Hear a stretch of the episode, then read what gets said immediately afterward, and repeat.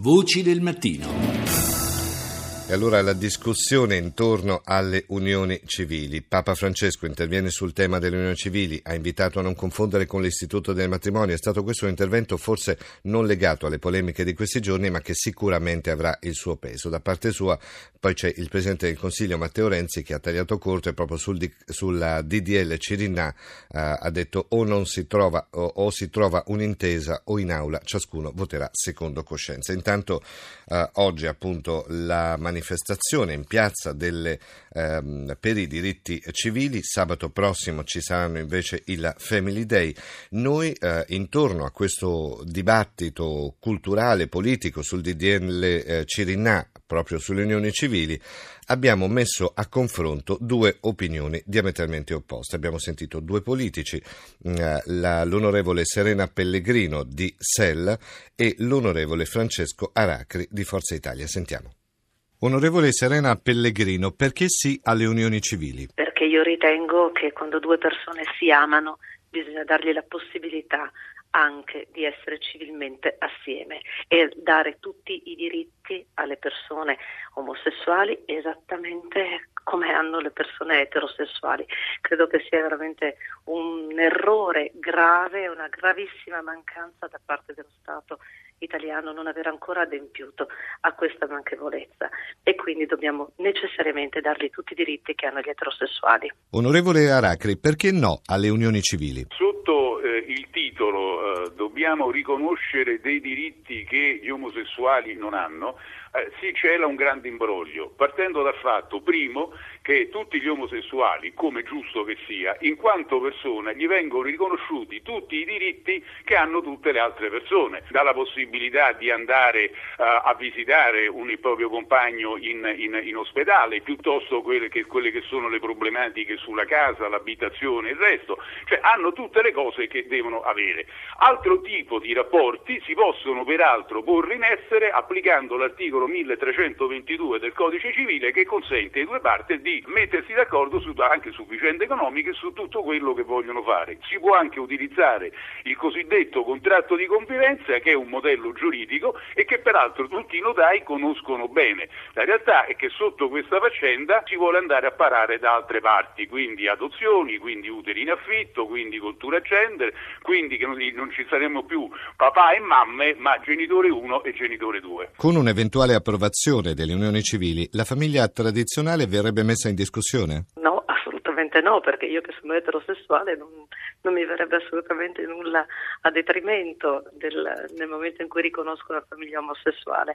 Anzi, devo dire che è un arricchimento per me, per la mia famiglia, poter insegnare anche a mia figlia che esistono coppie differenti rispetto a quella di suo padre e sua madre. La nostra Costituzione mette la famiglia al centro della società e dello Stato, per questo riveste un interesse pubblico, si è genitori perché si assumono dei diritti, quindi è evidente che viene colpita, non è un caso che Renzi ha mandato un anno fa in sede ONU a far votare il governo italiano contro una risoluzione a supporto della famiglia tradizionale che peraltro non discriminava affatto tutti gli altri, quindi è evidente che viene colpita. Se poi qui vediamo che quelle che sono azioni a supporto della famiglia, siamo ancora in attesa dei mille asili nido, siamo lo Stato che spende di meno per azioni attive a favore della famiglia, quindi è evidente che viene colpita perché tra l'altro si colpisce l'elemento più debole che è quello dei bambini. Siamo alla monetizzazione della genitorialità. Quanto possono incidere le manifestazioni popolari sul dibattito politico che è in corso? Io penso questo, che eh, le manifestazioni, quelle a favore delle unioni civili, nulla tolgono alla coppia eterosessuale, anzi chiedono un'aggiunta, un ingrandimento della famiglia, della casa, della comunità, un riconoscimento veramente che tutti quanti facciamo parte di questa, di questa grande comunità che abita la casa comune, come dice Papa Francesco. Devo ammettere che eh, le manifestazioni che sostengono invece la coppia eterosessuale eh, vanno in rotta di collisione con quelle omosessuali, eh, devo dire che purtroppo viaggiano su dei parametri che sono per difetto e non, e non invece per accrescimento. Questo credo che sia un, un, aspetto molto molto negativo, ma la famiglia eterosessuale non viene messa in discussione nel modo più assoluto, anche perché dal punto di vista della naturalità è quella maggiormente presente rispetto a quella omosessuale. Perché non domandiamo direttamente agli italiani se vogliono questo tipo di legge? No, no, facciamo un referendum. Che bisogno c'è di imporre nel segreto di alcune stanze eh, scelte che gli italiani sappiamo non, non volere? Quindi ne consegue che ovviamente le manifestazioni, che non sono contro nessuno, ma sono semplicemente la, eh, nel rispetto di tutti, per la, la, difesa della famiglia tradizionale, del papà e della mamma, del bambino, no? Eh, infatti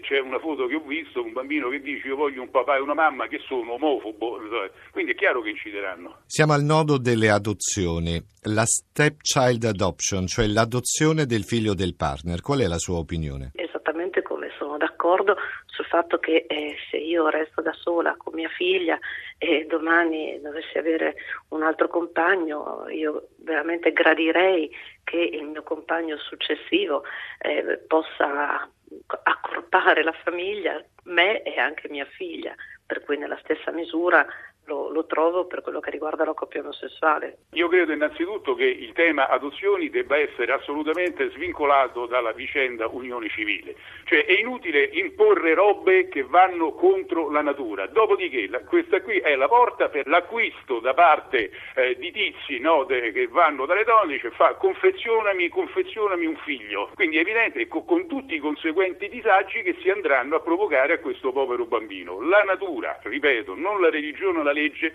dice che c'è un papà e una mamma. Tutto il resto è noia, direbbe il grande Califano. Certo è che siamo una delle poche democrazie europee a non aver legiferato sulle unioni civili. Perché è avvenuto questo? Io temo che non sia una questione solo ed esclusivamente etica come la vogliono far passare. Lo dico da cristiana, eh. mi è piaciuto moltissimo quando Papa Francesco appena insediato dice ma chi sono io per giudicare un omosessuale? Questa è una bellissima frase che non dimenticherò mai. Io temo, stando dentro il Parlamento da quasi tre anni, che alla fine tutto quello che noi andiamo a discutere nelle varie commissioni, poi alla fine c'è un piccolo imbuto che è la quinta commissione. La quinta commissione è la commissione bilancio ed è quella che a un certo punto tira la riga e dice sì o no. Io ho paura tanto che sia solo una questione di ragioneria di Stato, ovvero se noi eh, accettiamo le unioni civili e quindi diamo la possibilità anche alle, alle, coppie omosessuali di sposarsi, che cosa accadrebbe in un momento in cui eh, noi dobbiamo dare molte più pensioni di reversibilità rispetto a quelle che stiamo dando adesso? Innanzitutto ogni Stato ha sue, la sua cultura, la sua tradizione e la sua origine, dopodiché se si vanno a vedere le varie legislazioni si noterà che anche qui c'è una sorta di imbrogli in corso, nel senso che alcuni stati hanno mutuato quello che già esiste in Italia, quello che dicevamo prima, cioè gli omosessuali sono riconosciuti in quanto persona tutta una serie di diritti che sono quelli delle persone normali. Dopodiché gli altri stati hanno fatto, alcuni altri stati hanno fatto percorsi diversi, per cui un conto è le unioni civili, un conto è le adozioni. Anche qui sul tema delle adozioni, come hanno fatto altri stati, per quanto ci riguarda si potrebbe imboccare la via proposta da Mirabelli, che è presidente medio della Corte Costituzionale, che ha detto benissimo, andiamo a rivedere magari la legge 184 in maniera però equilibrata, non ideologica, perché poi tocca anche ribadire che sotto tutta questa faccenda degli unioni civili c'è, c'è una, una, manovra eh, ideologica che, che, è scissa da quella che è la realtà vera, voglio dire, che esiste nella nostra nazione questo, rispetto a questo tema. E ringraziamo quindi gli onorevoli Serena Pellegrino di Sella e il, l'onorevole Francesco Aracri di Forza Italia.